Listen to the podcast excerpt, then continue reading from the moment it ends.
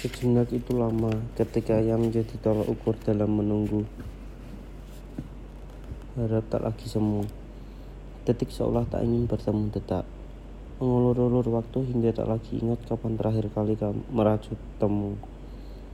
Semua seakan melambat, sengaja membuatku tercekat. Dan bahagia menertawakanku yang tenggelam dalam penat. Sejenak itu panjang, ketika ia menjadi meteran, setelah membangun ruang untuk menunggumu. Sebuah ruangan yang sengaja aku bangun sendiri untuk berlindung dari hantaman yang sepi tak tahu diri. Mungkin nanti kamu harus mencoba masuk ke sini, ke dalam jeruji rindu yang akan mencabik-cabikmu sampai mati.